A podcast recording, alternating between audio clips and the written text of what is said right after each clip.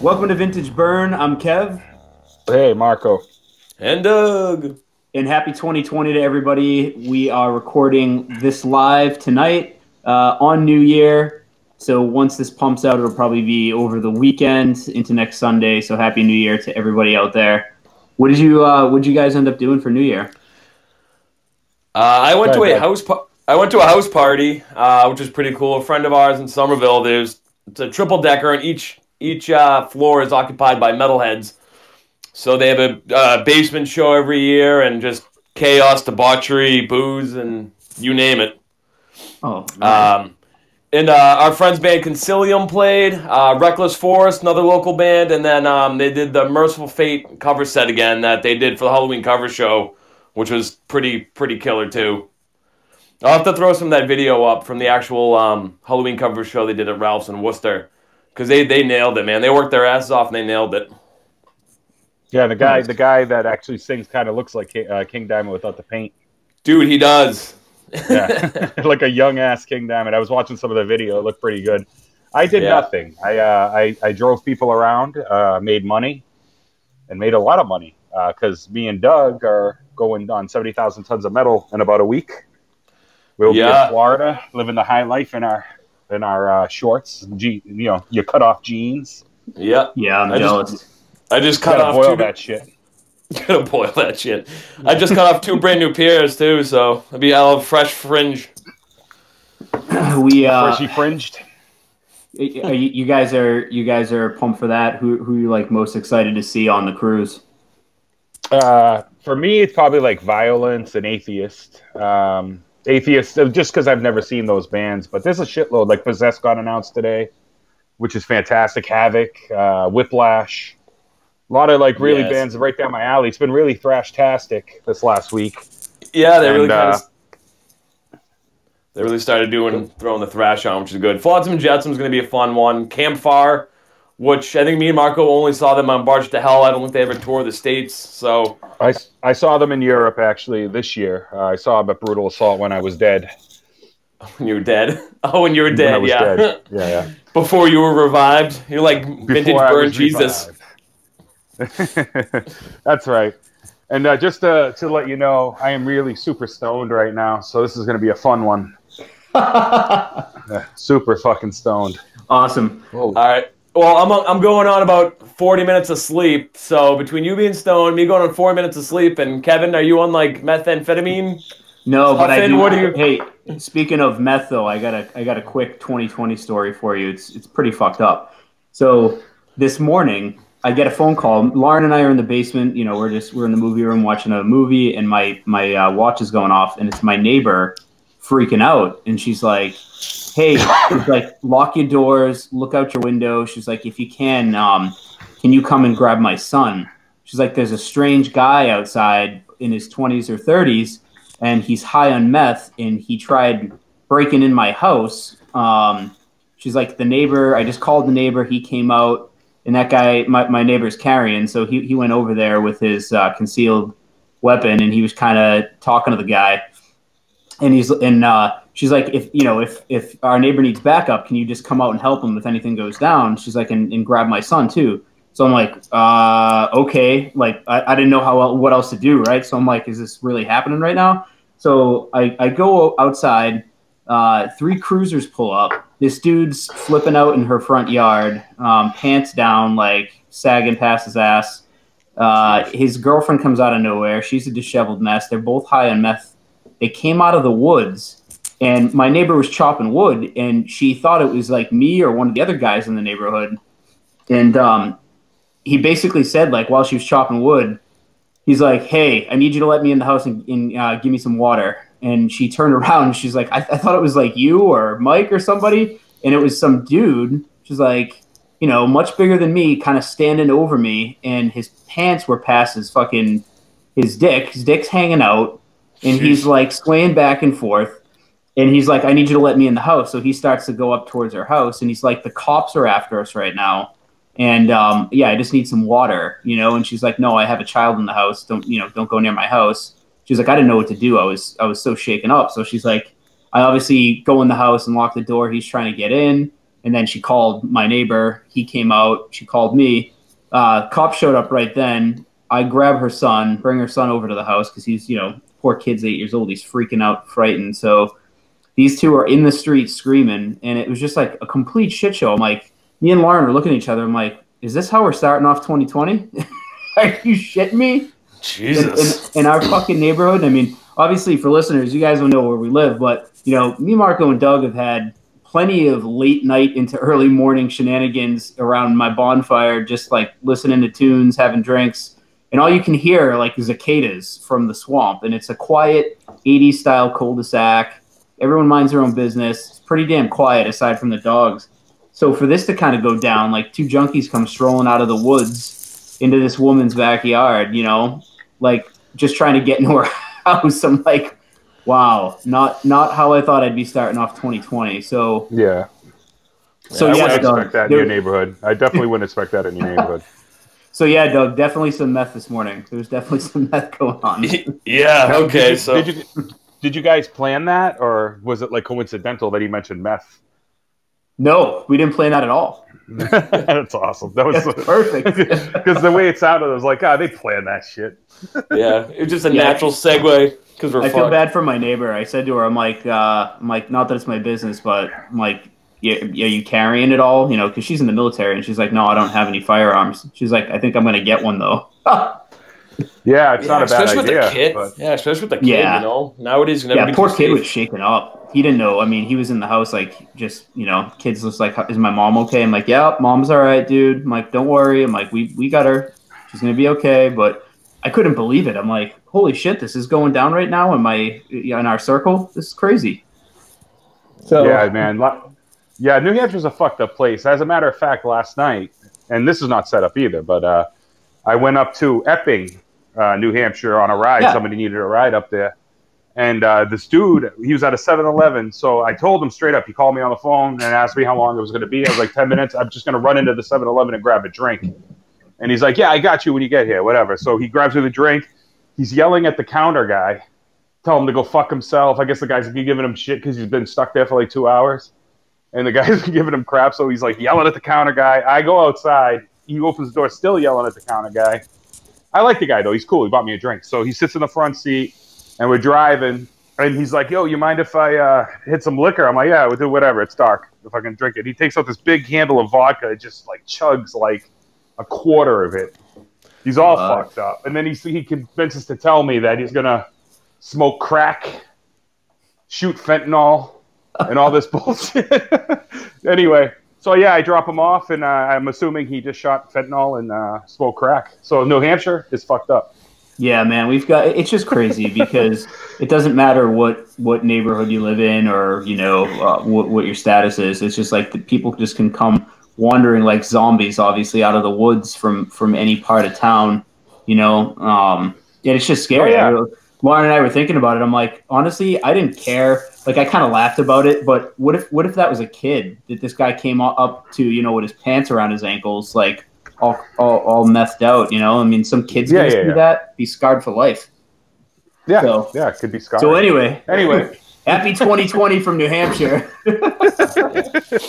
Jesus, I was My around like I was around sixty sweaty metalheads in a basement last night, and that was the tamest of our three nights, or the, the last three days. Uh, No, day, my- I should say. my night was pretty tame. It's just this guy was a character, man. He was cool. He was actually pretty cool though. I was talking to him the whole time. We had a good conversation, but in between stuff about the crack, that you know, probably could have done without that. But hey, whatever.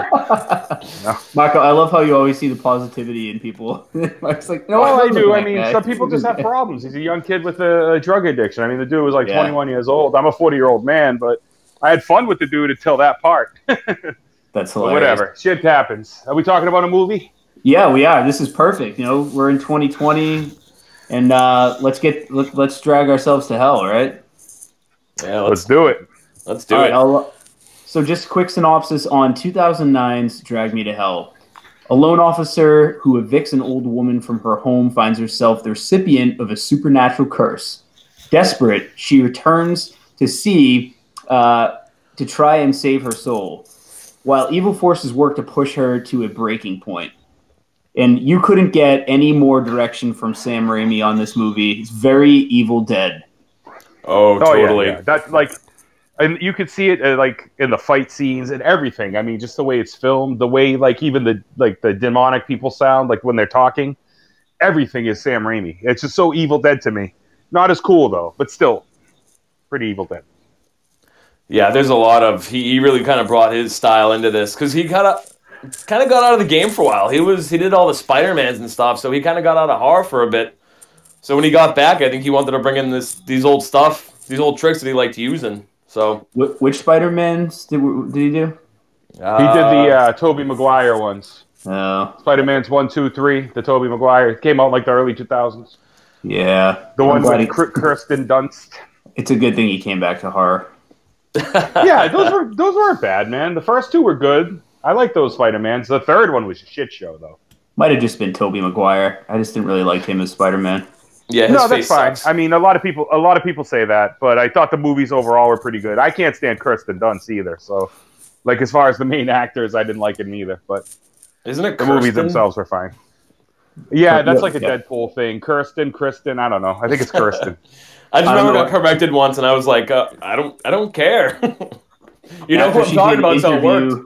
After she did interview with a vampire, I couldn't watch anything that she was in after that. Oh, you, you fell in love with a young Kristen or Kristen? No, no, I just couldn't look at her beyond that. I'm like, yeah, I'm like, that's that's pretty much it for me. I can't see you as an adult now. Yeah, Yeah. I wasn't really. I'm not really a fan of her myself, but like I said, whatever. Shit happens. And yeah, like I said, have you seen Deadpool, Doug? Uh, the second one recently, the first one not since it first came out.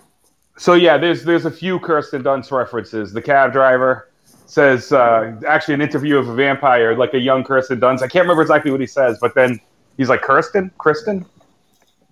You know, so that's where that comes from. That's why it reminded me of. Gotcha. So it's it's a thing. It's a thing. Got yeah. And these weird pronunciations of names nowadays, but all right. So nine, uh, 2009's "Drag Me to Hell," which won Best Horror Film of 2009, which is pretty cool. Uh, directed by Sam Raimi and uh, written by him and his older brother, who's a, a doctor. Um, uh, is someone eating mint? I think Marco. it's Kevin. Marco, stop moving around. Shame. So uh, it, it got a six point it got a six point five on IMDb, which is kind of interesting if you read like the um the scores. Like it's all tens and ones. There's like no fives, four, five, sixes. It's all either ones or tens, and you can tell who like the Evil Dead fans are versus the kind of Spider Man fans and all that shit. So the budget was, and this was a low budget for 2009, allegedly, uh, 30 million and made 90 million. And then, yeah, so starring um, the girl next door, Alison Lohman, as Christ, Christine Brown, and then Justin Long as Clay. And there's a few other familiar faces, but they're not really, I don't know, mentionable, I guess. All right, anything else to say before I dive in? Go for it, man. Let's do it. All right, so it starts out in Pasadena, California, 1969, at Mrs. San Dena's house. She's a medium. Uh, the frantic parents of a boy who is hearing voices pulls up to a house in a truck. The boy claims the voices are getting louder and something is coming for him, and we found out he stole a silver necklace from a gypsy wagon. Uh, they tried to give it back, but they wouldn't take it, and he cursed. So she brings him inside. Uh, she tries to do a blessing on the boy, and an invisible force comes and busts open the doors, starts slapping everybody around. And I'm not gonna lie, I, I jumped because when I watched this, um, I knew it was coming too, so I turned the volume down on my little speakers on my computer, but the jack wasn't in all the way, so the actual computer volume was at full blast, and I fucking jumped. I almost hit the ceiling. so, uh, uh, so the boy runs outside the room, and then he's thrown over the railing onto the floor below. Somehow he survives the fall, but it doesn't really matter because the floor cracks open and a demon hand drags him to hell. So three minutes into the movie, and uh, the title is producing for us. He was literally dragged to hell, and then it pans to Miss San Dena saying, "We will meet again," and then the floor closes back up, and that's kind of like how it how it starts. Kind of give you a little little backstory on it. And that bring that brings us to present day. Uh, so Christine, our girl next door, lovely woman, uh, works at a bank, and she's kind of getting dicked around by her boss and the douchey new guy about this promotion they're both going for. Doug, she's very she's reminiscent of somebody else that you're very fond of, isn't she? Who? Mrs. Gomez? no, not Mrs. Gomez, the toothless uh, gypsy woman. No, not her. I'm talking. I'm talking about the lovely young woman next door. Oh yeah, yeah. Is that? Look, Selena Gomez is a great woman. She's a great actress and songwriter. Okay, who is of age and has been for over a decade now. I love that I didn't have to say it. You said like you automatically assumed that's exactly who I was talking about. Why do you think I watched this twelve times in slow motion? it's true. It is true. I, I saw her and I'm like, whoa, Selena? Nah. She's got that girl next door, the kind of cute, and innocent, kind of like little mousy face, but like adorable. You know, she just kind of has the yeah, no, the, the girl next door package. It's what you want. By the um, way, with movies, I, I, I, honestly, when it first kicked open, uh, opening credits, opening scene, and uh, you know there was the subtitle. Um, I believe they they were speaking Spanish. Yes. See. Yeah, I couldn't. See, um, yeah, they were. They were immediately I was like, "Oh fuck me! Is this going to be a subtitle movie? Because this already looks badass." But I just can't. I can't handle subtitled movies or or dubbed dubbed uh, scenes or anything like that. So at first I was like, "Oh, this is already a letdown. What the hell?" But but then obviously it wasn't. So if that's something that throws you off too, it, it's just like a quick five minutes. No, I yeah. don't even think it's that long. I don't even think it's that long. But yeah, yeah I mean, it's like no. the first like few minutes of the movie. Yeah, it's not not he, much. He, he gets dragged to hell literally like the three minute mark in, so it's just yeah. like the first. Yeah, it's quick. Yeah, it's quick. But you're right. It kind of sets the tone, and you're like, ah, oh, shit, is the whole movie going to be like this? Is going to be weird? Yeah. But yeah, so it's a quick little thing there. You know, there's a few parts later on, but it's more for like theatrics than than anything. So, um, so she meets Clay for lunch at his boring office job. She gives him a sweet standing Liberty corner. It's like corn corn porn for me. Uh, he puts it in a white envelope. Corn porn. Coin coin porn. Coin porn, not corn porn. yeah, coin porn. hey, I told you one hour sleep and I'm drinking Michelob Ultra because that's the only thing I have in the fridge. So either that or sniff glue. yeah. Can't sniff glue on an hour of sleep. So I put, actually, actually, just went to the liquor store, got some Blue Moon, so I'm Blue Moon in it. Yeah. Uh, Marco's a step above you tonight, Doug. You're on the bottom of the totem pole for beer. Oh, oh, absolutely, dude. At least it's organic. Oh, and I know if I know if I know Kevin, I'm definitely mid tier. Yeah, you're right now. He's mid tier, Mark. You're mid tier, Marco. I, am sorry, I have to move so I can uh, go get a beer. I actually, speaking of beer, but I'm sorry, I'm Doug. Continue, a, sir. I wasn't gonna have anything, and then I'm like, oh fuck it, we're gonna podcast. I might as well have a uh, Kettlehead. So I'm having a double dry hop Moon Rover double IPA.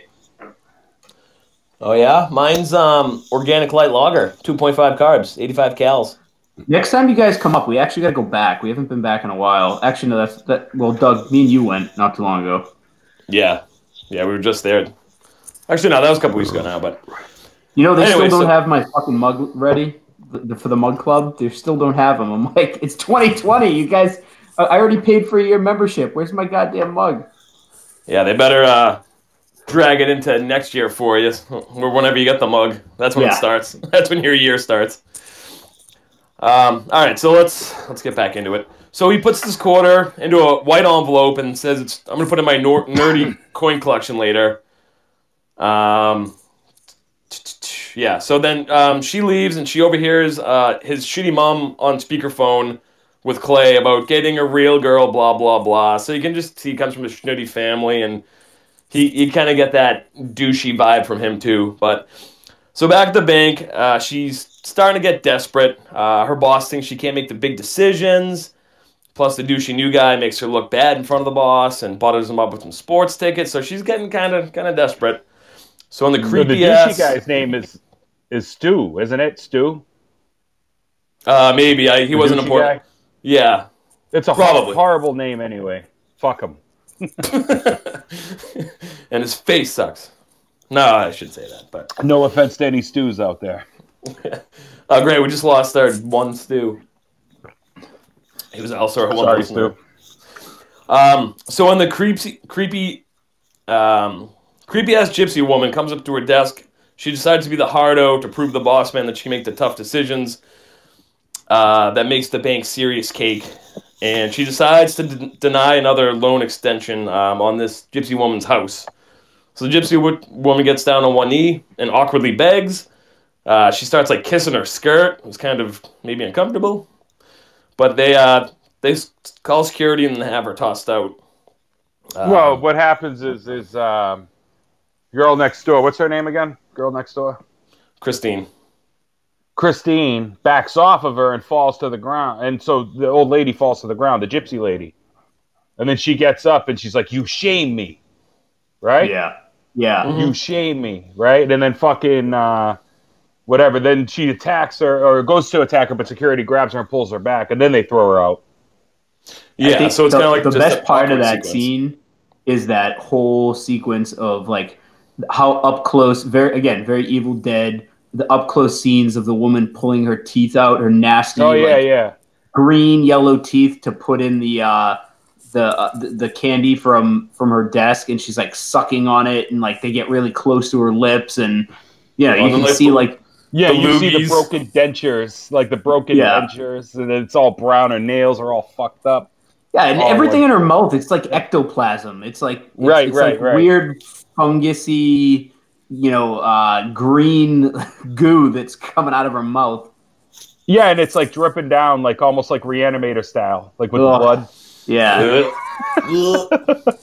it's gross. I mean, it's a gross scene. It's supposed to make you uncomfortable. It definitely made my stomach turn. I'm like, God, I just this this woman's nasty. And then her eye too. Her eye's a little bit off-putting.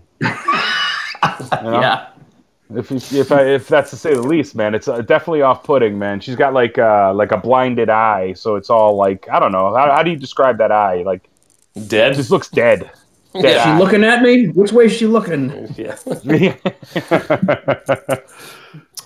Uh, so ultimately, ultimately, Christine gets what she wants. Her boss says she's in uh, top top of the running for the new promotion, but now she has a pissed off gypsy woman after her. uh, so on her way to the car after work, she sees that Delta 88, the same one from Evil Dead. There's a lot, a lot of uh, nods to the, um, you know, the Evil Dead series. So that Uh, that's the actual same car?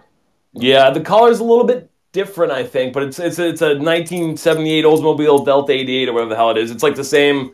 I think it might be from Ra- The Raimi's collection. I don't know. I might be making that up too. The but same the same model though? It's the same model? same model, yeah. Oh, I didn't know that. Okay, cool. It- it might even I, I just thought it was just like Just like an old uh, car to kind of just fit her lifestyle. no, and and and uh, his car is yellowish too, right? Isn't it yellow? In Evil Dead. Yeah, it's like almost like a beige yellow. It could even be the same color. I mean, that movie's so Yeah, yeah. dark anyway. But um, so does anybody know why she has a basket of office supplies when she's walking to her car? No. Ha- honestly, I do not. Maybe she's doing work from home. No, but it's like a stapler and like a CD. It's like it's like legit office supplies. Like she just like went in the back room and grabbed like just paper clips and a ruler and I mean, yeah, maybe So- they don't they don't really explain it, but it's just convenient. That's all. So, so is she like stealing the office supplies? It's like her one thing she likes to steal. It's her one like fetish. She's maybe. so sweet and innocent. Yeah, she is. um, All right, Doug, keep it in your pants. So um, then we have the floating hanky scene, and let's be real, we all saw the loogie she spit up on that bad boy. That the wind's not taking that shit anywhere. I call fake news. Yeah. That thing would have been held to the ground, but But Uh, is, so she- is it wind or is it is it gypsy magic? I think it's gypsy magic. But the wind, It's and got to gyp- be gypsy gypsy magic. Yeah. yeah, Oh, because I mean the, the hanky kind of like makes an appearance throughout the movie, so it's it's yeah, it's not coincidence. It's like Well, the the- presence. Yeah. Well, the Uh, so hanky's she- all over the movie, but yeah. Oh, all over, yeah. Uh, so the, she finds the gypsy later lady in her back seat, and thus begins the brutal car fight. Um, Which is the fucking best part of the movie, in my opinion. yeah. Agreed. Agreed. Love it. Um, so she pulls her earring. The gypsy gets stapled in the face and the eye. Then some elbow throwing and some choking. Christine's able Hey, to but get the car real to quick- drive. Real quick, Doug, but the the hanky, the best part, you didn't describe it, is like fucking, it's floating, right? and then it lands like on the windshield, and then it blows away, and you see the gypsy's face, like real quick behind the hanky, like it was behind the hanky. Mhm. And then the gypsy all of a sudden is behind her in the car, which makes it creepy as fuck. Yeah, it makes there's a lot of good scares in this. A lot of good like jumps. You know, you're you're focusing on this yeah, one yeah. thing, and all of a sudden it's a fucking another thing jumping out at you. No, but but it's so cool the way it's created into the fight, and then the fight starts from there. But like, man, that whole like the imagery of the face behind the hanky. It kinda being remind behind me- her all creepy with her dead ass eye. It kind of reminded me of the Conjuring scene where the um the the sheet goes up to the window, and then you kind of see like the the outline of the body, and then you kind of see her on the window. Right, right, yeah, yeah. It's it's uh it's uh it probably will bring some Halloween memories to Kevin because Kevin compares everything to Halloween. Oh, it's, Um, it's not quite a sheet, but it's a hanky, which is like a mini sheet. yeah, that you blow snots into. Yeah. I hope that doesn't ever come back as a trend. The hanky. Yeah. It's still a trend in my family. I got old school Portuguese family, so Oh god, do they keep in their I see sleeves? Hankies blow, all the time. blow a snot, put it in their sleeve, and then like lick it and try to clean your face. Like, uh, Yeah, some shit. Yeah, yeah. They don't care. They don't give a fuck. They, they they're old school. yeah, they're Portuguese. tough. They don't, they don't care. Yeah, and tough. rough and tough. All right, so Christine's able to get uh, the car into drive, and she rams her car into another parked car. Gypsy lady eye pops open with a staple, and you just see the dead eye, and it's one of those very detailed type scenes. And then that, the whole thing is kind of uh, pops a staple, sma- and then she smashes her face in the dashboard, and the dentures fly out. It's just like that, like kind of slow motion, detailed. Like I, I, when I first saw this, I was kind of actually surprised how detailed and like visceral it was. Because I, wa- I wasn't expecting so it. real, real quick, doesn't uh so is the sole purpose of her carrying the office supplies with the stapler just so they can have the scene of her stapling her eye? Yeah, that's why I was saying like it. There's I mean- really no backstory. It's just convenient. Love Yeah, that that's scene. all it is. I mean, it's just to set it up. That's all. I mean, I don't know why she has the shit either, but it's just you know me. I always find this dumb shit, and I try not to dwell. But I'm like, it's just it's so convenient, but it makes for a good no, uh, I think it. a good I scene. think it was worth dwelling about. Kevin, you were about to say something. Staple in the eye was awesome. I mean, It was, yeah, man. like the close up when the eye pops open and friggin' yeah, it, just everything. That I again, I like Marco said, the, that whole setup for me was like that. Really, just got me in the mood for this movie. Like this movie's gonna be badass. Uh, so that brings us to the awkward face suck with no dentures scene of the car fight, which I'm, I, I had to look away. I'm just like, like she's just like got no fucking teeth, and she's like, like all over friggin' poor Christine's face. So then Christine jams a ruler down her throat and kicks her out the door and locks it. But Gypsy gets a cinder block from somewhere and smashes the window, drags her out, um, rips off the round button, hexes it, and gives it back to her. And then she's gone.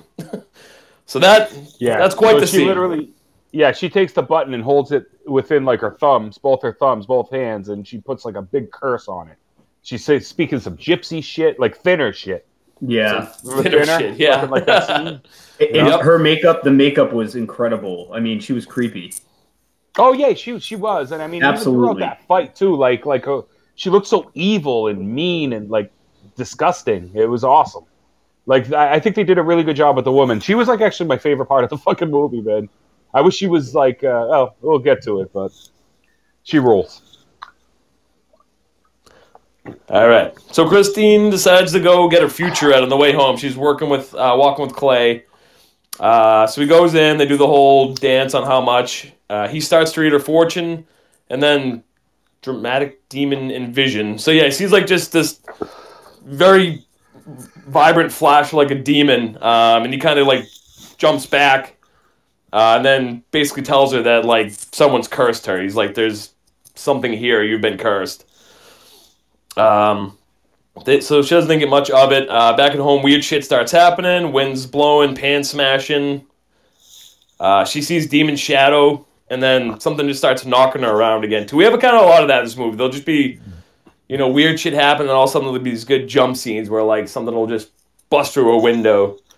Yeah, Yeah, again, back, back to the back to the median though for just two seconds. Like he actually like uh, gets freaked out by what he sees, and he tells her, oh, "I'll give you your money back." I don't you really want to deal with this. I can't deal with this right now. Like I gotta go. Like he was freaked, freaked out. I love his Yeah, character too. His character's great. Yeah, Yeah, he was absolutely. fine. I mean, I, I enjoyed him too. He was great. He's actually on my TV right now, as a matter of fact, looking at that handsome fella. I think with all of the wind, uh, you know, like everything blowing through winds and you know whatever the what what do we what would you consider it? like the mysticism or the yeah probably mysticism of the movie and and whatever all of the earthly tones to it. I mean that's like reminiscent again of what Ra- Raimi like just his back to his heyday of Evil Dead with with the evil wind, right? We never know Right, in, in the the, fog. woods, the fog, the yeah, the wind blowing through the trees. I mean, Yeah, you know it's Yeah. gonna get weird when when the weather starts picking up like that. It gets get, gets weird. Yeah, the only tie-in I have with his Spider-Man movies is like I actually feel like Evil Dead's are really dark, like really, really dark. I thought, right? If I remember correctly, this movie seemed to be like really colorful, actually, with all the colors, like the bright yellow dress she wears late in the movie, and even the background like is very green, very colorful. I, I thought for a Raimi flick, I thought that was more reminiscent of his Spider-Man work. good observation, Marco. Good observation. Well, thank you, sir. I appreciate the compliment. All right, Doug, Uh, you're back. All right. Uh, so then she's sleeping with Clay, and they're trying to sleep it off, and then she has the fucked up gypsy maggot dream. And once again, I jumped for this one too.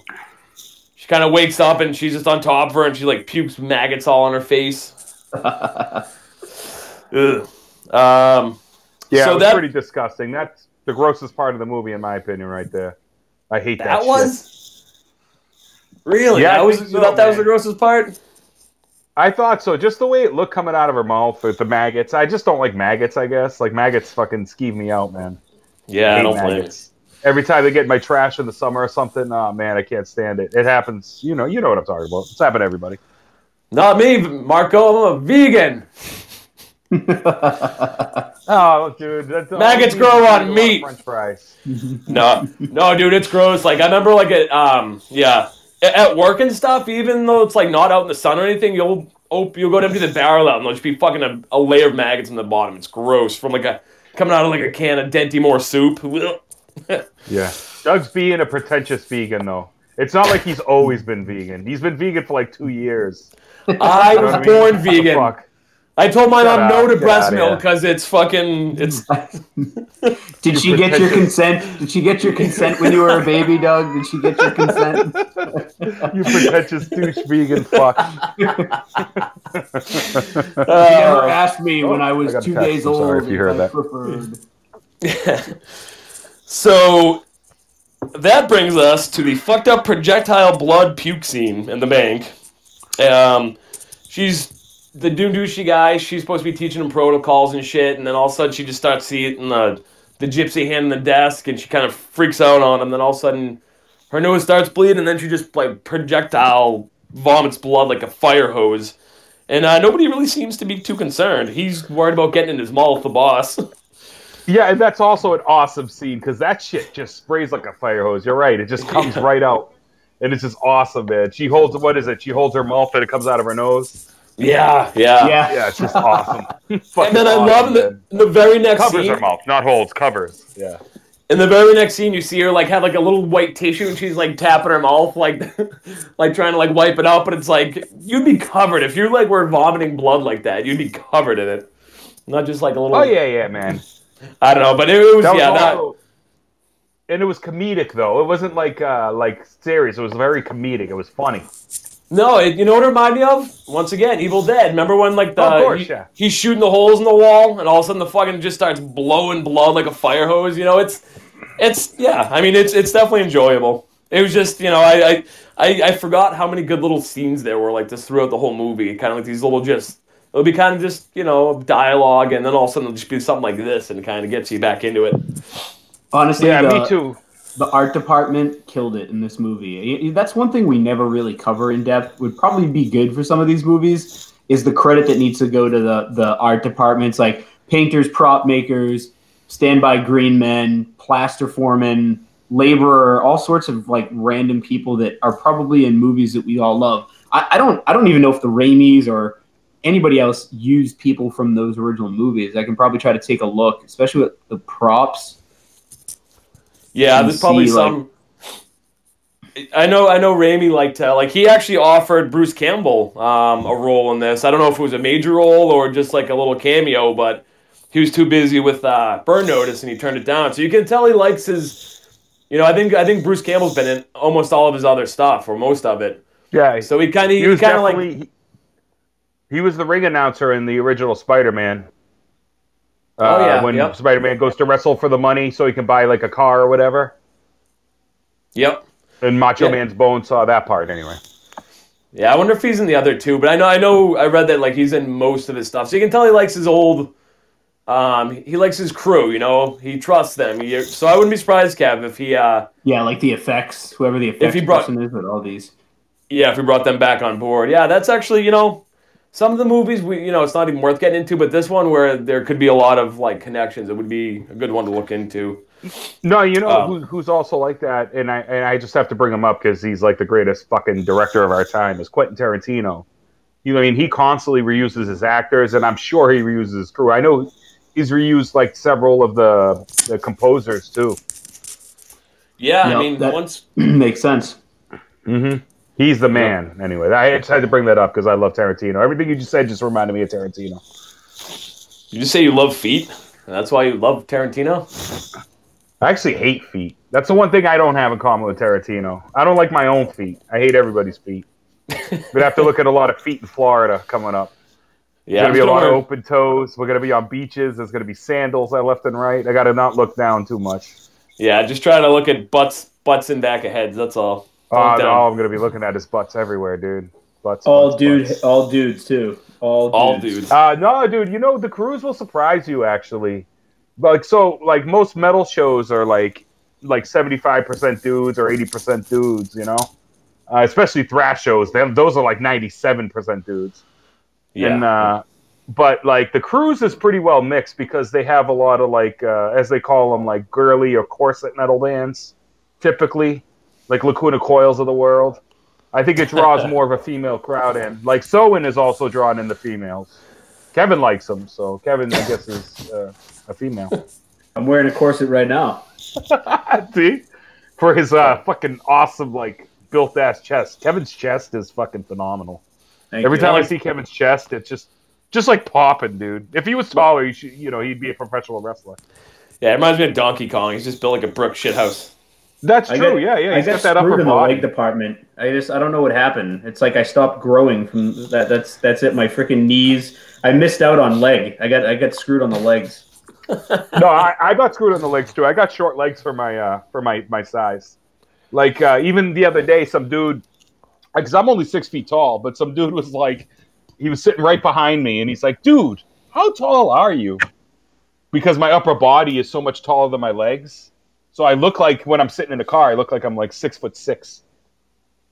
So weird. Like my head's almost hitting the ceiling and shit. You should just tell Anyway, me play for, sorry. play, tell me to play for the Celtics and try to charge him for an autograph.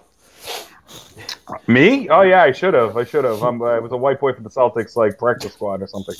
You probably fall for that shit. Probably. I, I believe Yeah, you never know. Um, Justin Long I- is so sexy, by the way. Think I like so? him. Nah, not really. He's just on my TV right now. But anyway, go ahead. He's a great actor. He's in, and he's in, and he's in a lot of stuff too. He's kind of like one of those. I don't know if I consider him a B list actor, but you know, he he kind of like randomly pops up and stuff. He's never really. He's had a couple main roles, but he's not someone that you obviously see in a, in, a, in a lot of movies. Um, you know, Well, he was in. He was in like what? Uh, Dodgeball, right? He was in Dodgeball. Yep, and waiting was- with Ryan Reynolds. Yeah, Yeah, waiting. and he was on like Live Free or Die Hard. And Jeepers his Creepers. pro- yeah, his Oh, probably Jeepers most Creepers. fam- his probably most famous role is uh, the commercials he used to do. Was it the PC or the Mac? Oh yeah, I'm a Mac. Yeah, yeah, he was the Mac. Remember, like the, the dude that was big. I mean, he was in those commercials for years. Uh, Yeah. Die Hard. I think he was in one of the Die Hards. Die Hard Four. He was. I just said that. Live Free or Die Hard. Yeah, he was in Live Yeah, Free or Live Die Hard. Die Hard. He was a computer junkie, and Kevin Smith was in that too. He was so fat It's before he was vegan. before, yeah, and he's all skinny now. But he's not like you. Like all you do is drink French fries and eat beer, or the other way around. Drink beer and eat French fries. No, he had it right the first time. Yeah, he had to do it for health. I, I don't think he he didn't want to, but you know, two heart attacks will do that to you. he really had no choice. Yeah. But didn't he uh, a few years back because he was so fat? They tried charging him two. They charged him uh, for two seats on an airplane. Yeah, I remember that too. But I think he still didn't Yeah. change him until the heart attack. Oh, That's is that what really- it was? Okay. Y- I, yeah, I thought that's that's when he had the change of heart.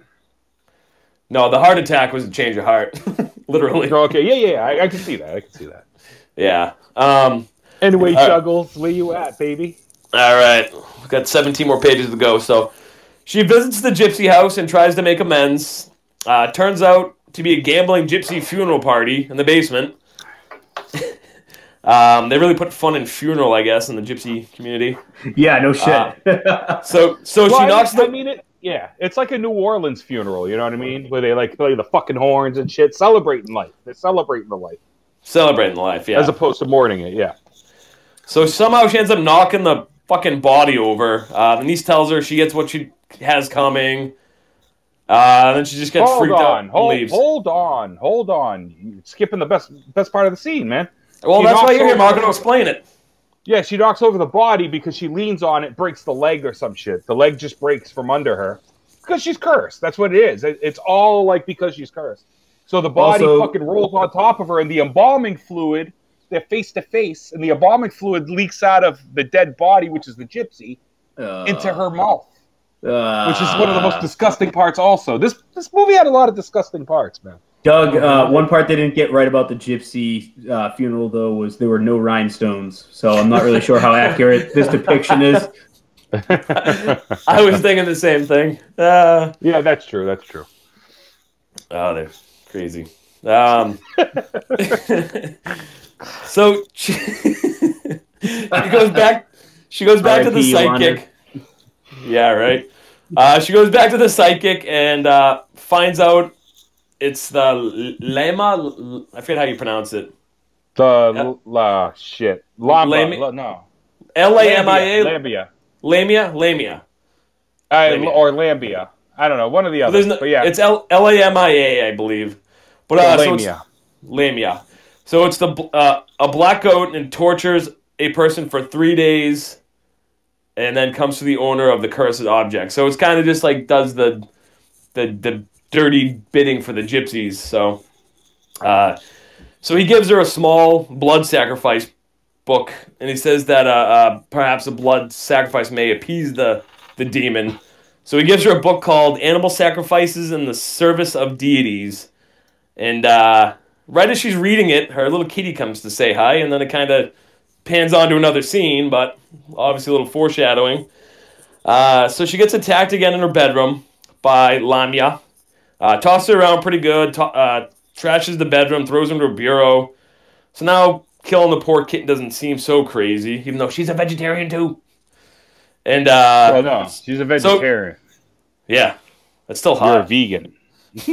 so uh, so she kills the cat and buries it, uh, just kind of out of fear, I guess. And then of course uh, Clay Justin Long like walks in the backyard while she's just finished burying it, and she's all freaked out.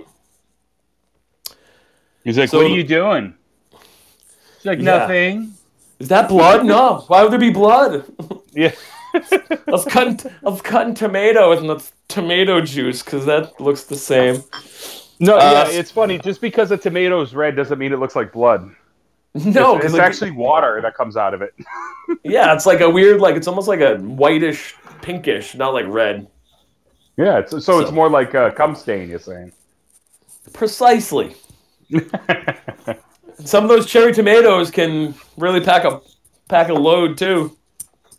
Oh yeah, know what I dude. mean? I've been gushed. I've been I've been overtaken by a cherry tomato before. I know. What you Oh yeah, yeah. I got I got a poor girl like three tables away once at Friendly's. It was awful. Uh, so, uh, so speaking of poor gals, this poor gal thinks she's in the clear since she killed the cat. Uh, she gets all dolled up for dinner with his folks, and they go to dinner. And the mom is just a straight up asshole, like we kind of figured from the phone call. And I just I hate her face.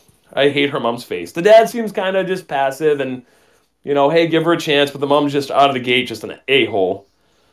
Um, and then she she brings a cake, and you can tell the the mother's very kind of standoffish, and she's like, "Oh, that's a country cake. I don't know what they have against girls from the country, but." So they're sitting around, they're all eating the cake, and all of a sudden she hears the gate creaking, which usually means he's he's around.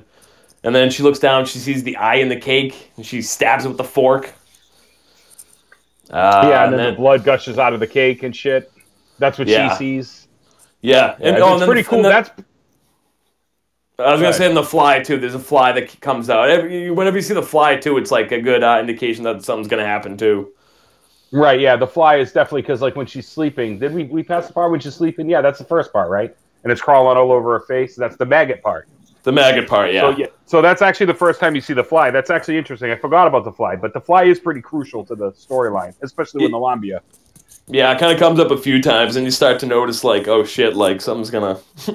so so But she but it but real quick, it's so Raimi. Like like with the eyeball in the cake, it's like with the Necronomicon when it has the teeth. You know, I think it was what an Army of Darkness, maybe, or maybe it's in Ash vs Evil Dead. It has the teeth and it bites people and shit. Uh, I think that was in both. That was also in Army of Darkness, I believe, too. But in, in the eye but too, I mean, like, but the point where it has the moving Raimi eye. everywhere. Was that? I'm sorry. Uh, just well, the Evil Dead. Um, I mean, the Necronomicon. It's got like the, the moving eyes too. I think in Evil uh, Army of Darkness too. So it's kind of got that same you know, Right. inanimate object with like a moving eye that just it shouldn't be there, and it just gives that creep factor. Yeah, but yeah, they're just more Raimi for your ass. You know, it's just awesome. Just really, really awesome. Yeah, it's funny. The first time I watched this, I didn't know it was him, so I didn't make all these connections. And then I found out, and I watched it again, and I'm like, "Holy shit! How did I not?" You know, it's like no, no, no wonder I like this one so much because it's got all the, the feels of the shit you watch growing up. You know. Yeah, but you know, I feel the same way as you, Doug. When I first watched it uh, a long time ago, well, I probably when it came out, like ten years ago, or whatnot, or eleven years ago now. Um, you know, I, I don't think I realized uh, anything about it. Like, I, it didn't really stand out to me. I remember the Gypsy Woman. That's what really made me remember that- that I saw this movie. Gavin. Really, none of that clicked with you that you would you would have thought it was like Evil Dead. Well, um, I've told you before. For me, uh, I'm not really a big horror fan. Uh, Oh, that's right. Okay, This- okay. No, no, that makes sense. this- no, that would that yeah, makes this sense. podcast really is the horror. Like I was more into this podcast, honestly, for the metal uh, part of the segment that we do because that's what I'm more in tune with. But like honestly, in doing this podcast, it's made me a hundred times more interested in horror, and I'm actually like learning, you know, the differences between different styles of horror. It's great. It's actually really good for me. I love I love doing it, and I'm actually enjoying watching movies. And I've been watching horror movies on my own time now. Not even just the movies you review. Like I've got really into the Reanimator series. I just oh. discovered there was a third one. I had no fucking idea. Best part about horror is it's always been open to social issues and it's always been inclusive of different things that have been going on within time periods that other Right. genres never wanted to open up to and it never got the fucking credit it deserved for for like breaking barriers to like with final girls and everything you know like all oh, like yeah, all the all the feminist crap we're getting now. It's like, dude, we've had final girls since the 60s and 70s. What the hell are you talking about? Women not being Like, strong. I mean, I noticed. I noticed that, like, obviously, like growing up, uh, you know, the big uh, series is like Halloween and Friday the Thirteenth, Nightmare on Elm Street. I've seen all that shit, you know, but it was more getting deeper. You know, like this podcast has brought me deeper. Granted, I saw Evil Dead beforehand too, but I don't think I liked it as much until we started really doing this podcast. And now Doug, I'm you need help with that beer? Huh? Doug, you need Oh. help with that beer? Getting that beer out of the fridge? Sorry, they're all glass bottles. I tried. I tried being stealth. You know what, too? It's funny. Speaking of final girls, I mean, this is a clear case, right? You got you've got this main female character, which was different for a Raimi horror because he's used a lot of Bruce Campbell, and now he's got a female lead that he's using in the same style of Bruce Campbell. You know, she's Right. getting fucked up. It's kind of there's a little bit of comedy to the way that she's she's getting injured um, and dealing with certain situations, but it makes it makes complete sense. I mean, it's it's the same treatment that he would give his male lead character, and I love it. Like, absolutely love where he's gone with this so far. Yep, agreed. Um, so back to dinner. Uh, she hears the uh, the goat wings, goat wings. She hears the goat, wigs out, and throws a glass against the door, and that's pretty much the end of the dinner. And he tries to chase her, and the mom's like, "Don't follow her. She has problems." Yeah. which I'm like, Jesus, typical like fucking stuffy Yeah, that- white lady. That that dinner date's over. There, there's no coming back from that. Yeah, yeah, absolutely. Uh, so she goes back to the psychic. psychic. Uh, he tells her that she must try and talk to the entity and to plead for her life. And he knows a lady who can help, but sh- it comes with the price uh, 10K by tomorrow. Because she's only got really three days if it's a true lamia. You know, torture you for three days and then come for you. So it's kind of time is of the essence. And she's Uh, so- she's uh, she's about on her second day now, right? If I had to guess, or is she on her third day? No, she's No, on her thi- second day. Second day, yeah. Yeah, yeah, yeah. Okay. Uh, so she asked her boss for an advance, uh, but no dice. She finds out that um, they she didn't get the big file, or they didn't get the the bank didn't get the big case that they were working on. That another bank somehow ended up with it. Um, so she gets the great idea to try to pawn all her shit. Was actually this is kind of a fun scene too, where she's going around with like a chest and just rifling through all her shit, trying to scrounge anything she possibly can to to get money. Uh, so that brings us to the shed scene. She goes through the house, she grabs everything she can, and that brings us to the shed scene, uh, which is probably one of my favorite. Except there's one more that I, like more than this, and Kevin knows which one I'm probably talking about. But it's probably one of my favorite scenes from the movie because it's so so Evil Dead. Uh, so she's rifling through the crap out in the shed, and then she goes to open a curtain, and the gypsy woman lunges at her from behind the curtain, and then just this whole scene's very Evil Dead Army Darkness with the um, she like rams her arm down Christina's throat, but somehow, luckily, just like an Evil Dead, there's like a chainsaw, there's like a vice.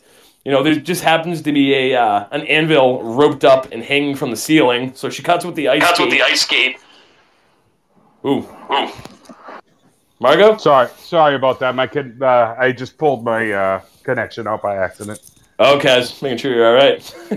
No, no, no. Um, I'm fine. I'm fine. I just backed off, and my fucking it came off my phone. So so the anvil slams her on the head and it launches the eyes and the guts like right at her um right at her face and it's just that's another kind of that one's a little bit cgi but it's still you still get the full effect Yeah, I noticed mean, there's a lot more practical effects here and less CGI. I mean, let's face it. How many decades of CGI do we have now? And CGI still sucks. Like they really. yeah, The only people, the only ones that have mastered it are Disney.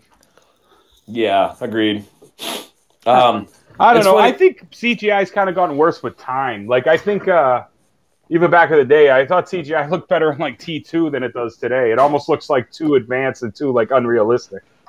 Do you think In it has to do with like the, the the quality of the tvs we have now too and the high definition shit It like could back be, then yeah, it could be definitely.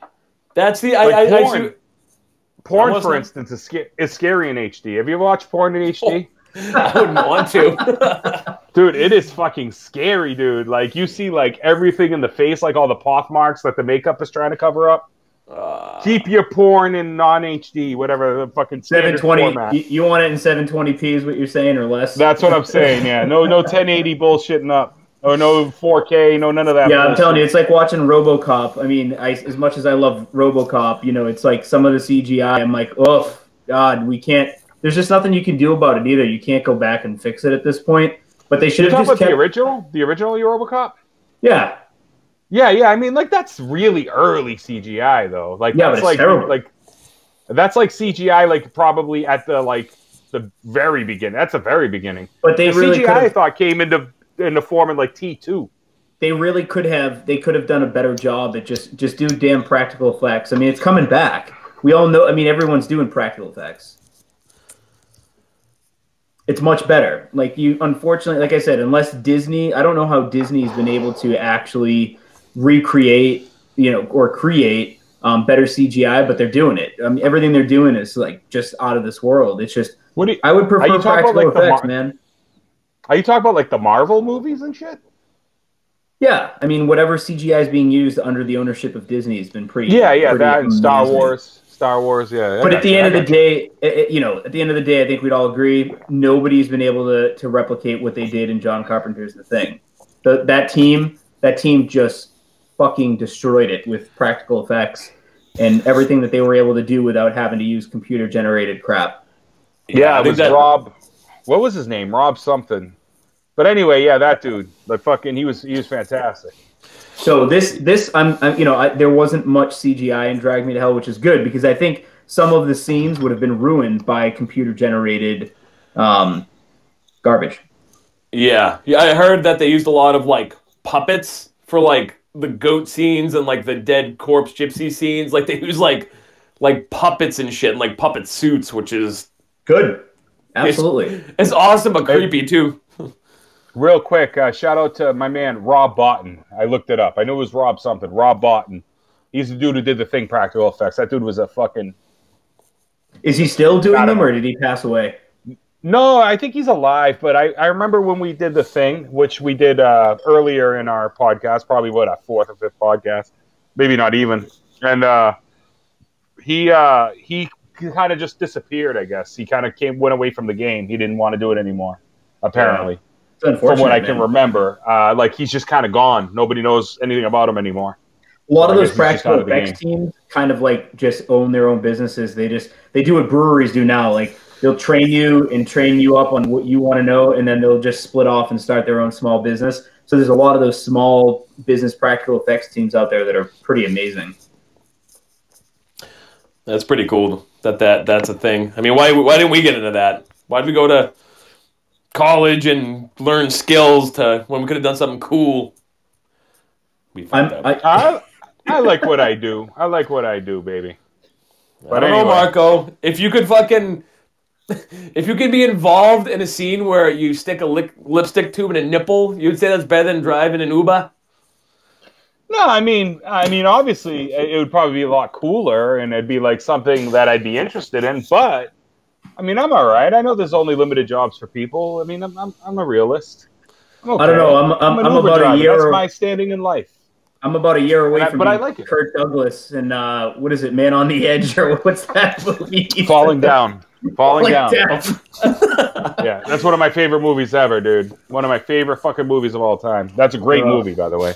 You know, when you're a kid, you, I you don't understand, but then when you're an adult, you're like, oh my god, I know exactly what this guy is is going through. Like, Yeah. Yeah, no, I, I totally get it. I mean, I would never react in his way, but I totally get it. I get why he would be definitely.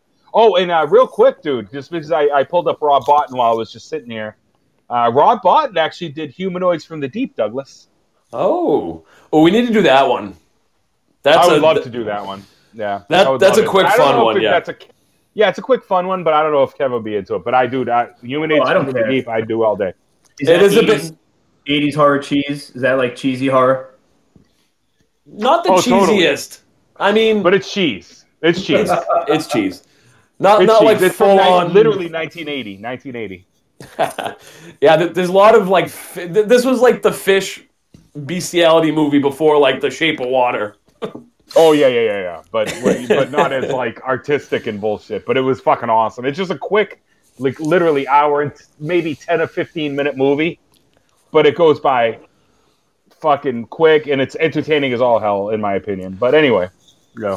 So are you Let's saying, get back to Drag Me, or we're are you gonna be here all saying night. Guillermo, Guillermo del Toro pulled a um, pulled the 1980s M- Metallica uh, Oscar instead Pretty of much, yeah, yeah, yeah, yeah, absolutely.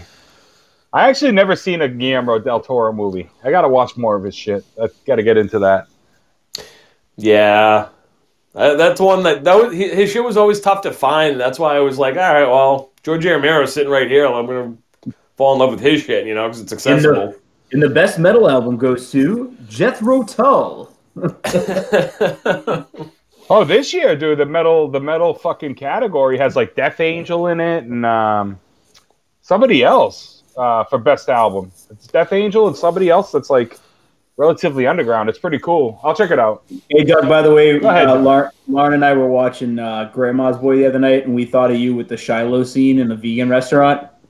Got a lovely Uh, shot of wheatgrass. All right, Guy Blow. Guy Blow, yeah, it's Shiloh.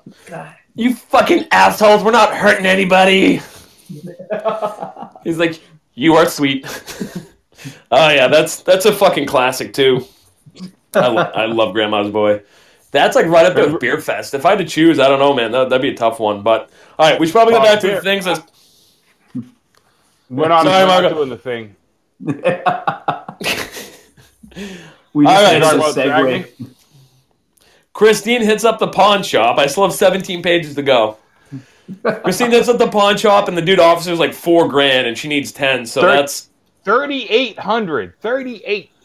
Dude, I rounded it up. I don't. Fuck you, Marco. No, I'm just saying. I just remember. I just literally watched that part like right before we went on. But 3,800 bucks.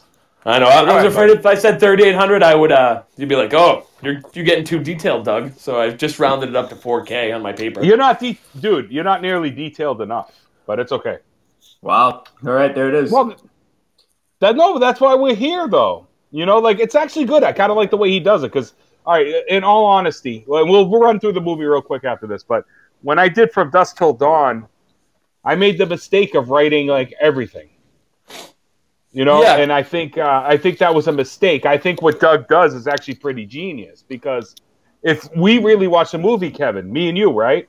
yeah. when he does it, like we're gonna pick up on it, and that's why he like skips through the scenes. I'm like, wait a minute though, you skipped the part, whatever, and then we talk about it a bit, and that's kind of our break.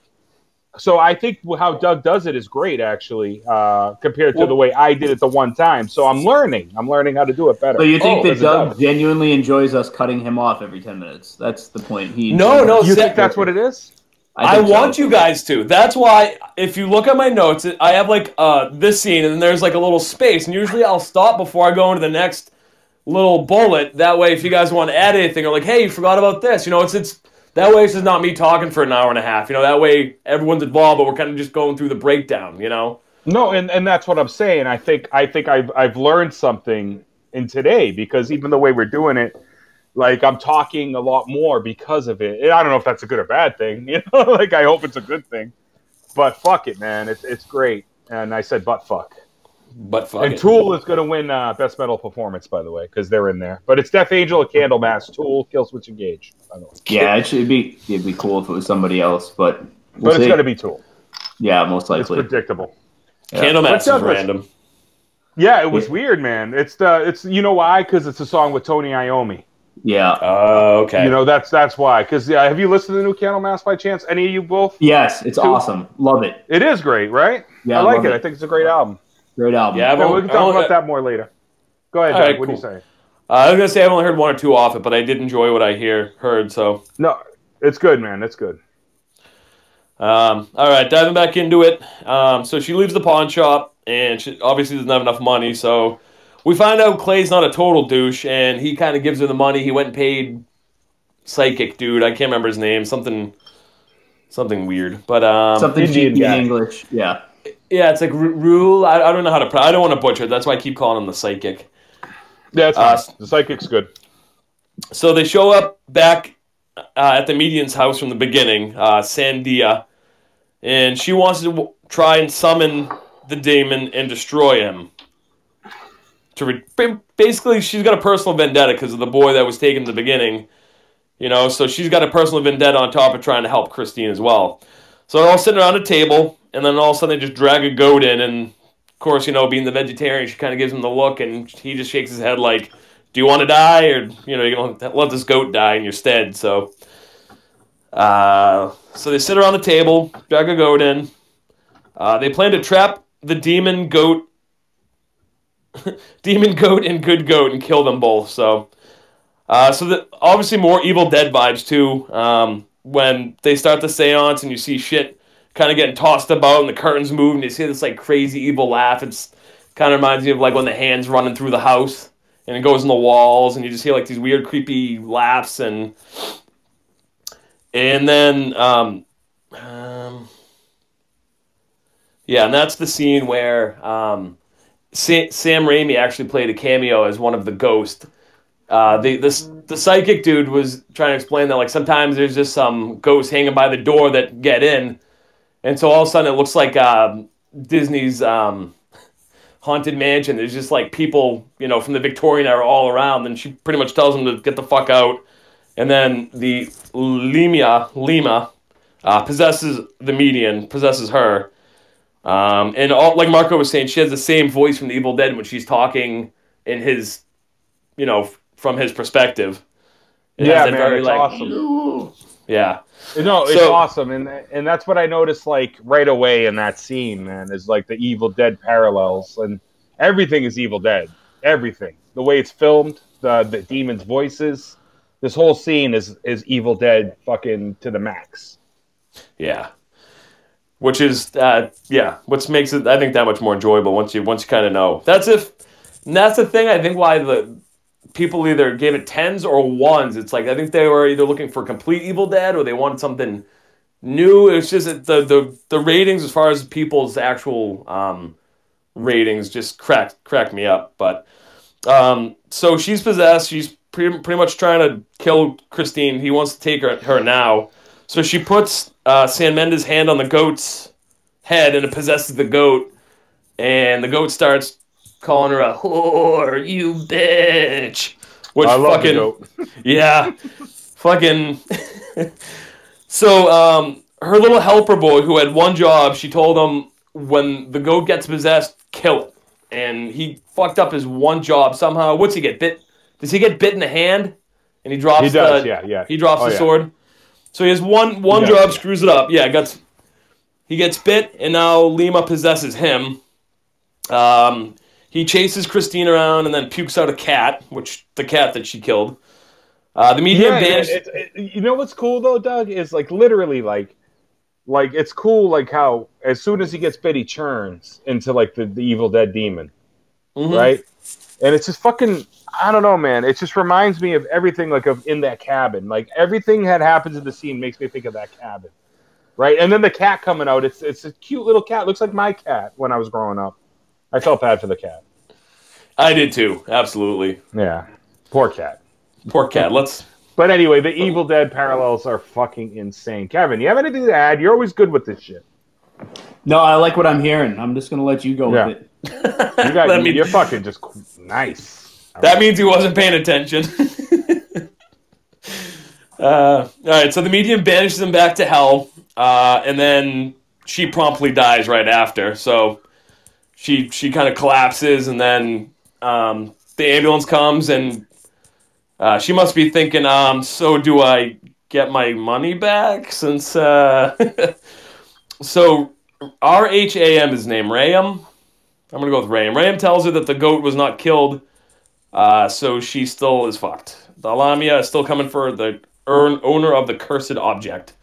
So he says that she, he just banished um, him from the seance. He didn't. She didn't defeat him. So she, she's she's still fucked. So uh, Clay drops Christine off after the ordeal uh, with the gypsy. Uh, uh, Clay drops Christine off after the ordeal. Uh, when a gypsy the she she sees the gypsy and then like uh he slams on the brakes and it's just like an old man yelling at her but it kind of causes this commotion so he slams on his brakes she loses her envelope and the pile of shit he has on his front seat and then um yeah so i know some of the details seem frivolous but they all kind of make that up in the end obviously um so so she's in a bind um, what does she do with the cursed button? She can give it to someone, but then she's basically sentencing them to to life and, and hell. You know, so it's kind of Right, but it's that like moral dilemma, though. You know, like, and that's what I Good, like fuck it. Get rid of it. Give it to somebody else. Give it to some other asshole. Yeah, right. But but it's like like what she faces throughout like this movie. Like it's a moral dilemma. Like when she kills the cat, for instance, earlier in the movie, it's like one of those things. Like she will never kill the cat, but as soon as she gets like the Lambia appears to her and like scares the shit out of her, she kills that fucking cat. So she's just trying to think of people. It's like a moral dilemma. Like no, this person's too good. And I love that part of the movie because like it, I don't know, man. It's just it's just awesome. Like She obviously doesn't anybody- have a list like Steve Buscemi. All right, she needs to get a fucking list going so that when shit goes awry and she needs to take out some people, she's got the list right behind her. She can just start crossing names out on the board. with lipstick. Yeah. Man, I'm glad I called that guy.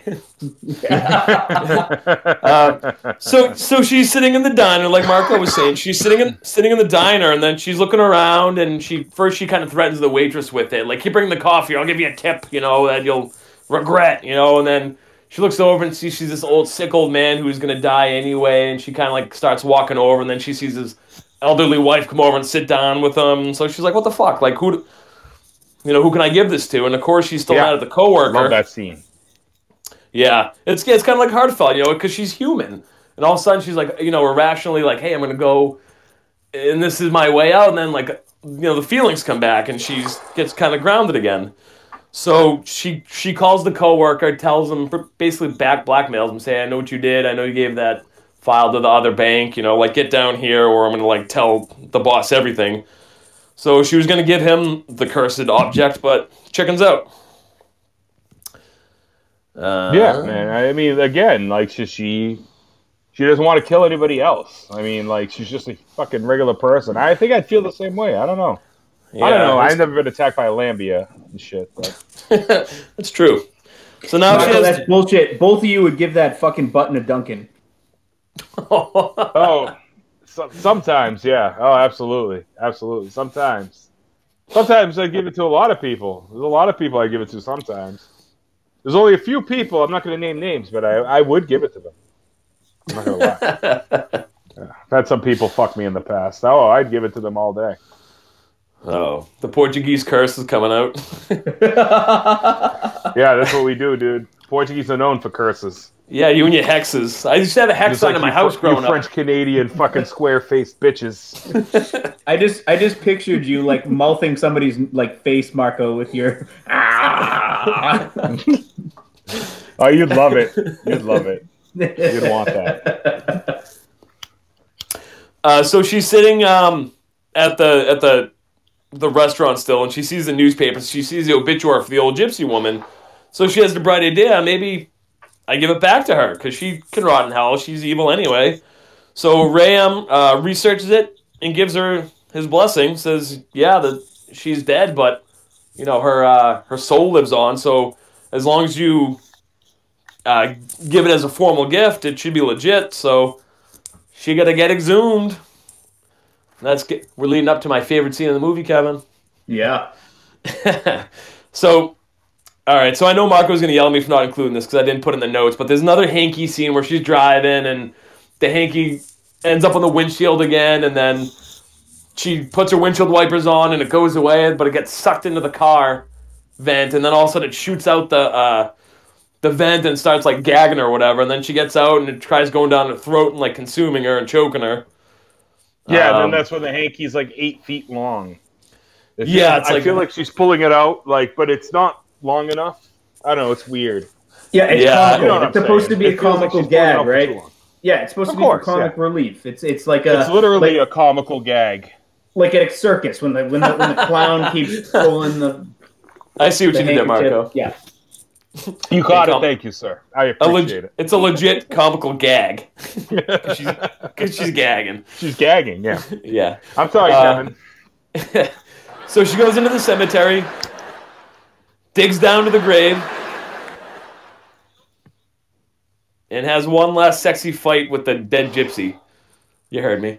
Opens, um, yeah. So this is it's a long scene, but I kind of just paraphrased here. But my favorite scene in this whole scene, my whole favorite part, is when she opens the mouth with a shovel, sticks the um, Yeah. envelope in there, and then fucking kicks it shut. It's like all of a sudden, it's like yeah, she's become like a badass. She just overcome all this, and dug a mean hole. I mean, I've been digging trenches my whole life. That was impressive, even though it was fresh. Yeah, and the water, the water filling in from all sides of the grave, and I mean, it's just a, it's a, it's a amazing scene altogether. It's powerful.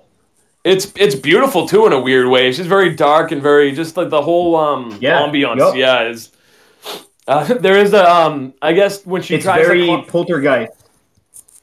yes yes except instead of real skeletons like in the poltergeist uh, they used floating rocks. They used foam rocks for props, and when they fell into the water, they were like floating. And I guess you can see them. I didn't notice, but I read this later. so you can see floating foam rocks just kind of in the water. But yeah, so then um, she big cross awesome. falls on her, which all right, I'm not gonna get into the details, but you know, this lady was buried like a day before. How is there already like a cross there with like ivy growing on it when it's been there for like a day? And I'm pretty sure the one that falls on her is a different one that they show. The first one's stone, the second one's like a metal one. But like I said, I'm not gonna get into the nitty gritty. But so she almost drowns, but then she comes up. So she's in the clear now, right? So Right. Uh, she sh- exactly. She sh- so she's you know in this whole scene. I'm, I'm not trying to be perv, but um, it's it's a it's a nice scene if you know what I'm talking about. Um, so she at the end of the scene she gets out and she's kind of like washing off in the rain. That kind of like fades into her in the shower, and she hears the phone ring. Um, gets great news from her boss that the coworker got fired. Pretty much uh, tried blaming her for everything, and he called him out on it, and he confessed and started crying. Blah blah blah. So she's got the job. She thinks she's on fucking cloud nine. Uh, Yep. So now she's off to the train station to meet um, Clay for the big trip, and they're supposed to be going to a cabin in the middle of like nowhere, and suppose that's an- another nod to Evil Dead. And it's the oh yeah. Yeah. Okay. Yeah. Obviously. yeah. So uh, so she's walking by this um, nice little boutique, and she sees this gorgeous coat, and she has to have it, you know, because she's on top of the world. So she meets Clay at the tracks. He asks about the new coat. Sh- He asked about the old coat. She said she tossed it, and now he tells her, "Oh, that's too bad because I found her button, and I think you have my quarter." So he's telling her. She's realizing that the quarter and the button got swapped. And he's more worried about the corner than anything because he doesn't know what's going on. He didn't know what really happened. So she's kind of backing up onto the tracks, saying, "Oh no, oh no!" And then she falls on the ground, and the train's coming at her. But it's all good because the ground opens up and she's dragged to hell. Which the first time I saw this, I was not expecting that. Not I thought- expecting it all. Yeah. Awesome. No, No. happy endings. No Yeah. happy Such a- ending here. Such a mind fucked. I, w- I was so I was so like I'm like wow she was this badass the whole movie overcame it all just a fucking a little blunder you know. Yep. But wow, yeah. The the first time I saw that, I, I shit. But again, I love I love that you know she was the Bruce Campbell of this movie. Um, you know, she was supposed to be a final girl, but they had that awesome twist, and I think maybe that's because Raimi didn't want this to become a movie that has a sequel and so forth, and was like, "No, we're gonna end this the right way so that nobody messes this movie up." You know? Yeah, because they probably would have been. Oh, this. So it, I, I think I said earlier, it, it cost thirty million. It made ninety million, so it did well. Um, yeah, you know, not amazing, but yeah. Somebody's gonna it might- try to do something with this at some point. Yeah, so you're you're right. They kind of nipped it, at least with her, which sucks because it would have been good to kind of have an extension with her. But at the same I time, smell a you're right. When prequel. you go from there, oh And, prequel. Do- I and smell Douglas, prequel. Yeah. do Yes, you? sir. Why? Why do you? Why do you think that? because because there's money on the table, right? It's like any other series. There's money on the I mean, table. I think Raimi set it up so that there couldn't be a sequel. But I, fe- I feel like at some point someone's going to either try to one redo this because that's what we do today. Now we we make four or five iterations of the same fucking movie, and then uh, or they're going to just do a prequel to this. At yeah, some but point. do you think this this movie had a enough? I mean, it did all right in the box office. It did ninety mil. That's that's a lot for horror, but that it was also eleven years ago, man. It came out. Like, you think this movie had enough Yeah. of an impact that they'll they'll redo it? uh, at some point, someone will. Marco, they're You think so? remaking The Grudge. Yeah, Yeah, but the Grudge yeah, was exactly. big. The Grudge made a lot of money. Did it? Ninety Like the million. Grudge- I'm pretty sure the Grudge made a lot more money than that. I think the Grudge was like like that came along with the Ring and shit.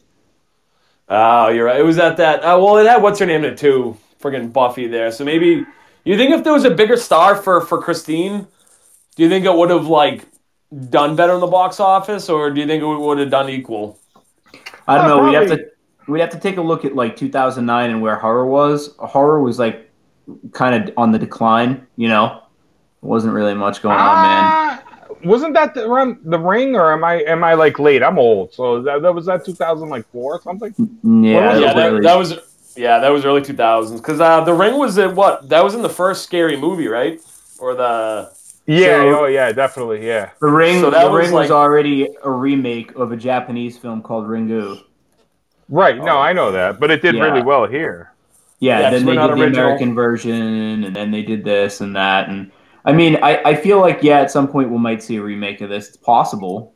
I mean, Yeah, yeah. look, the guys the guys redid uh, Evil Dead, and I mean, I I like the new But Evil Dead has like a massive cult following. Like I've Yeah. never heard a lot of people bring up like bring Drag Me to Hell, but Evil Dead has been brought up to me in horror conversations a million times.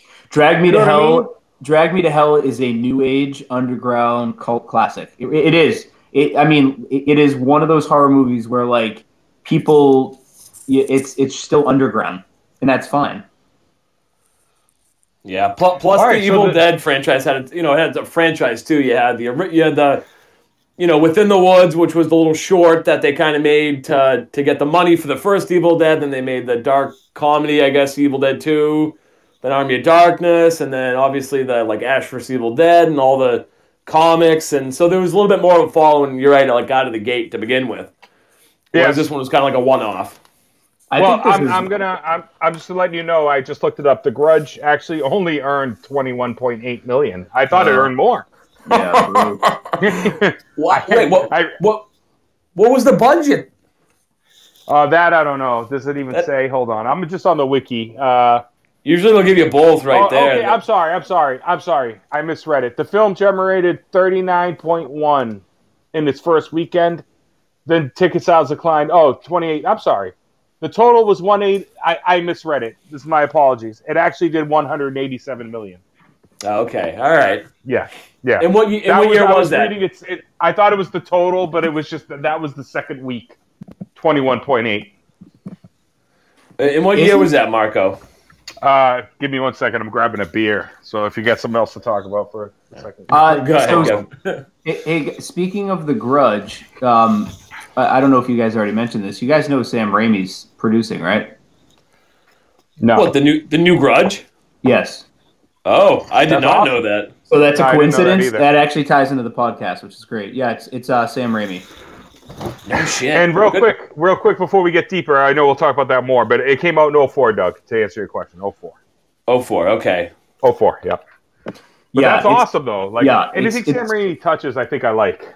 It's going to be Sam Raimi, um, so there might be a little bit of hope yet. Uh, my girl Betty Gilpin, who is a smoke show, she's in that um, The Girls of Wrestling on Netflix. She's uh she's the hot Glow? Yeah, she's in she's in Glow, Oh, man. I love that show. You ever watch that show?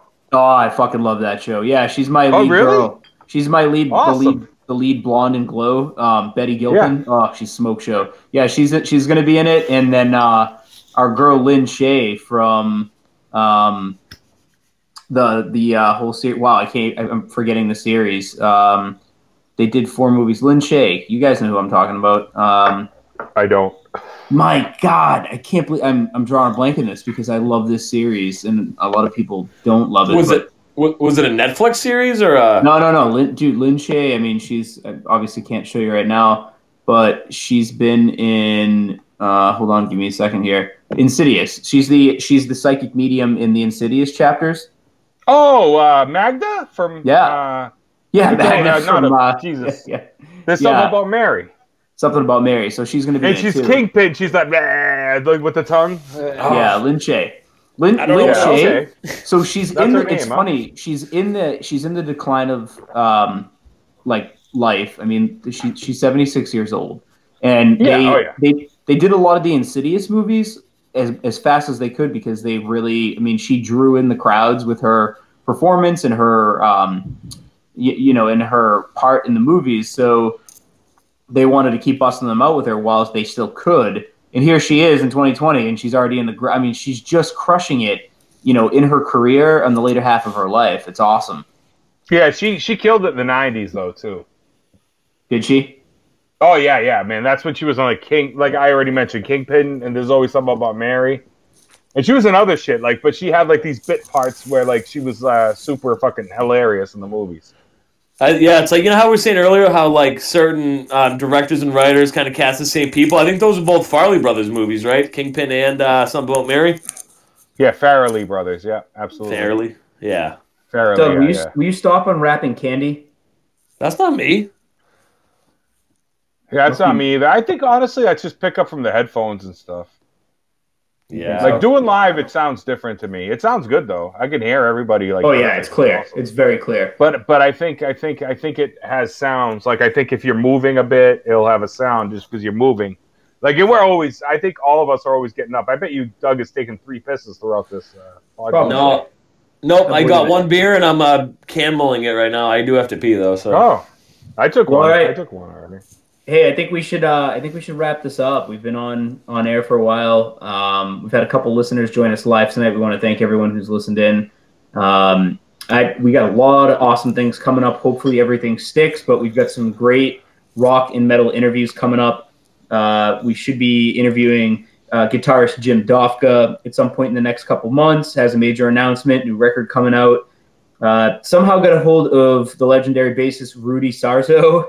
Um, and Rudy told me to reach out to him in late February. So we're going to try to get Rudy Sarzo on the podcast. Uh, if you don't know who he is, uh, just legendary with the band Quiet Riot since the beginning. Uh, friends with Randy Rhoads, uh, played on a couple of Ozzy's live records. Dio, um, he was in Dio Disciples, um, and he's just done so much throughout his career. So that would be massive for us. And um, yeah, I mean, we're th- those are the two things we're going to try to concentrate on for interviews coming up in the next two months. Um, other than that, the guys are headed to a cruise in how many days? Uh, like three. Uh, yeah. Like vacation starts at three, but the the cruise is on actually the seventh. We're recording on the first, so uh, January seventh is the cruise. Um, man, I'm hoping we can uh, do some things. I think uh, me and Doug, uh, we're gonna be on the cruise together, so we're gonna try to think of innovative ways to really like uh, make a Do couple it. videos, maybe Yes. do some shit. Dude, we got uh, you know, honestly, I'm gonna try to set up I, if I can, and I run into people. I mean, on the boat, you run into the bands constantly because there's no backstage. I'm gonna try to set up a few interviews while I'm on the boat, talk to people, uh, maybe try to get something, even if it's like five minutes of their time, and just do like a quick little couple questions or something. Uh, me and Doug are gonna, you know, convene and talk about this. We have three days. Awesome. You know? Awesome. So, that's going to be awesome, guys. And look, reflecting back in 2019, we had over 1.3K downloads from Podbean. Uh, very successful first year for us. We're in several countries um, outside of North America, which is awesome. Um, more than what we expected. I mean, it's just three friends that get together and shoot the shit about horror that we're watching and talking, you know, metal. And uh, so it's more than what we could ask for. It's starting to pick up this year. I think for all of us, we're going to try to concentrate, maybe get some merchandise out there, some stickers, um, some cool other things, maybe a T-shirt or something, and everything will uh, benefit and support the podcast and our um, addiction to craft beer. So, I mean, it's all going to go right back into the podcast. So it would be, it's going to be very cool to see what we can accomplish this year. Again, a couple cool interviews. Hopefully, are going to land and um, you know continue in this year, and uh, more to come from the guys. All right, sound good? Yeah, man. great. Let's get that YouTube presence up. That's a, that, I think it's time for YouTube. Yeah, I think that's a good idea too. We'll we'll have to figure that out a little more. Um, And that, uh, so I have some segments, pla- you know, that I'm uh, thinking about, but we will talk about that in person. I want to get some ideas out there, but I think YouTube's going to be a thing for us this year. I think it's going to start with me and Doug on this If- cruise. if we do YouTube, that means you guys are gonna have to start wearing pants when we actually podcast. No Yeah, YouTube man. then. Fuck it. I'm out. All right. All right. On that note, uh, obviously, we want to thank our one sponsor right now, Dark Candles. We're going to try to work on some other things this year. Um, our boy Keith McCoy in Ireland, who does a phenomenal That's it. job with our intro. We've gotten a lot of compliments from people on the intro that we have. So thank you again, brother, out there, Slancha. And um, yeah, I'm Kev. Marco. And Doug. Thanks for joining us on episode one, season two, Vintage Burn. See ya. Don't run We'll with see you next time, sunburnt.